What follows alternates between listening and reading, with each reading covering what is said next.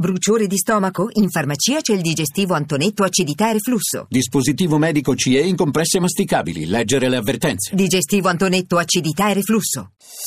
Voci del mattino.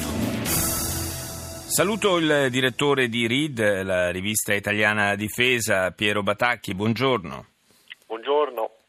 Il eh, presidente eletto degli Stati Uniti, Donald Trump, eh, dopo aver eh, tuonato contro l'esplosione dei costi per l'acquisto dei nuovi Air Force One, gli aerei presidenziali, dicendo che, lui a queste cifre non è intenzionato a confermarne l'acquisto, ora si è scagliato anche contro un programma importante, molto importante dal punto di vista economico e anche da quello militare, peraltro come quello degli F-35, i caccia che eh, cacciabombardieri che eh, lo sappiamo nel corso del tempo hanno visto lievitare il, eh, il loro costo in maniera davvero eh, preoccupante. Questa presa di posizione di Trump, al di là del fatto che possa eh, poi tradursi realmente in una eh, riduzione di questo programma, non, mh, mm, è da escludere che, che, si arrivi alla sua cancellazione visto lo stato molto avanzato, ma insomma magari in una sua riduzione sì, eh, ci fa poi anche però un po' riflettere su come effettivamente a volte questi, questi programmi partano con determinate previsioni e poi vedano i costi un po' impazzire. È un po' il problema dei grandi programmi di riarmo e di procurement militare, non è la prima volta che ci sono costi che vanno fuori controllo, ricordo per esempio sempre nel caso degli Stati Uniti il programma per i nuovi cacciatorpediniere Zumwalt o per i sottomarini Seawolf, tanto per fare due nomi, eh, per cui non è la prima volta. Il problema è che qui il, la scala è diversa perché quando si parla di F-35 parliamo del più grande programma aeronautico della storia che coinvolge non solo gli Stati Uniti ma tanti altri paesi, una catena di fornitura globale e così via.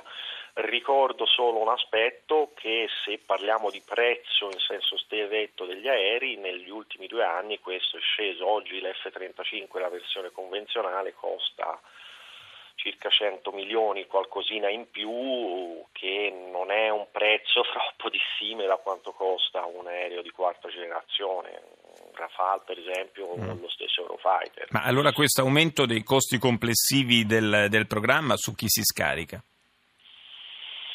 Uh, si scarica, uh, come ricordavo in precedenza, dipende dalla, dalla, scala del programma, una scala, una scala, mai vista e soprattutto dipende da un fattore, dagli enormi costi di sviluppo di un aereo di quinta generazione. C'erano su questo aereo tutta una serie di te- nuove tecnologie da sviluppare ex novo, faccio un esempio, la ventola del motore della versione a decollo corto e atterraggio verticale che hanno assorbito costi di sviluppo ingenti e notevoli. Anche un paese come l'Italia, che è un paese partner, nello sviluppo in senso stretto del programma ha speso più di un miliardo di euro. Ecco.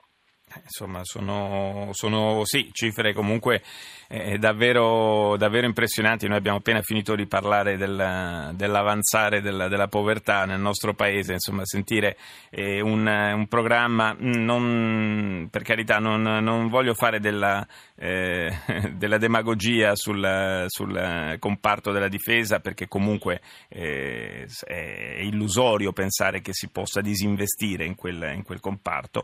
Però forse, forse, certe cifre eh, alla situazione eh, attuale dell'economia eh, europea, ma direi anche mondiale, non sono poi più alla, alla portata di molti paesi, compreso il nostro. Ma bisogna anche considerare un aspetto, un programma come l'F-35, come l'F-35 scusate, offre delle ricadute sul piano industriale, occupazionale tecnologico eh, enormi onestamente e questo vale soprattutto per gli americani ovviamente che, hanno, uh, che sono quelli che hanno investito oltre 90, per oltre il 90% mm. nel programma ma in parte vale anche per il nostro paese dove non dimentichiamo c'è una linea di assemblaggio sì. uh, finale a Cameri in Piemonte dove comunque a regime il programma potrebbe portare anche alla, alla realizzazione di, si parla di 6.000, 6.000 posti, posti di lavoro considerando anche l'indotto e quant'altro, per cui ci sono tutta una serie di aspetti abbastanza problematici che quantomeno il tweet di, del, del neopresidente Trump non ha considerato. Mm. Il risultato è stato il crollo del titolo di Lockheed, di Lockheed Martin che certo. ovviamente è stata costretta a fare un comunicato a sostegno dello stesso titolo. Beh, vedremo che sviluppi avrà questa vicenda come anche quella eh, che coinvolge la Boeing per gli Air Force One. Io ringrazio Piero Batacchi, direttore di Rivista Italiana Difesa.